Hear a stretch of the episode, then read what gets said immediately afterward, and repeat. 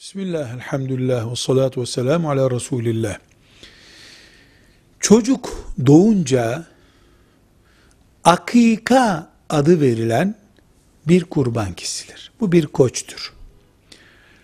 İnek hissesine girilerek de kesilebilir ve kurban bayramında kesilen hayvan gibi oturulup evde yenir, buzdolabına konur, adak gibi dağıtılması gerekmez.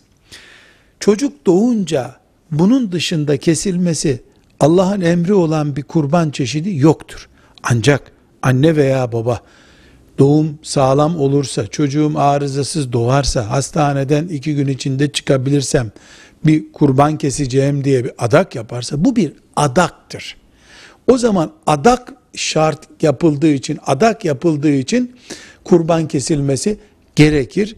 Ama çocuk sağlam doğmazsa e, adanan şey de yerine gelmediği için adak kurbanı gerekmeyebilir.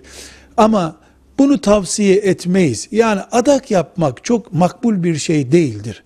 Tevekkül edip maddi tedbirleri almak adak yapmaktan daha iyidir. Velhamdülillahi Rabbil Alemin.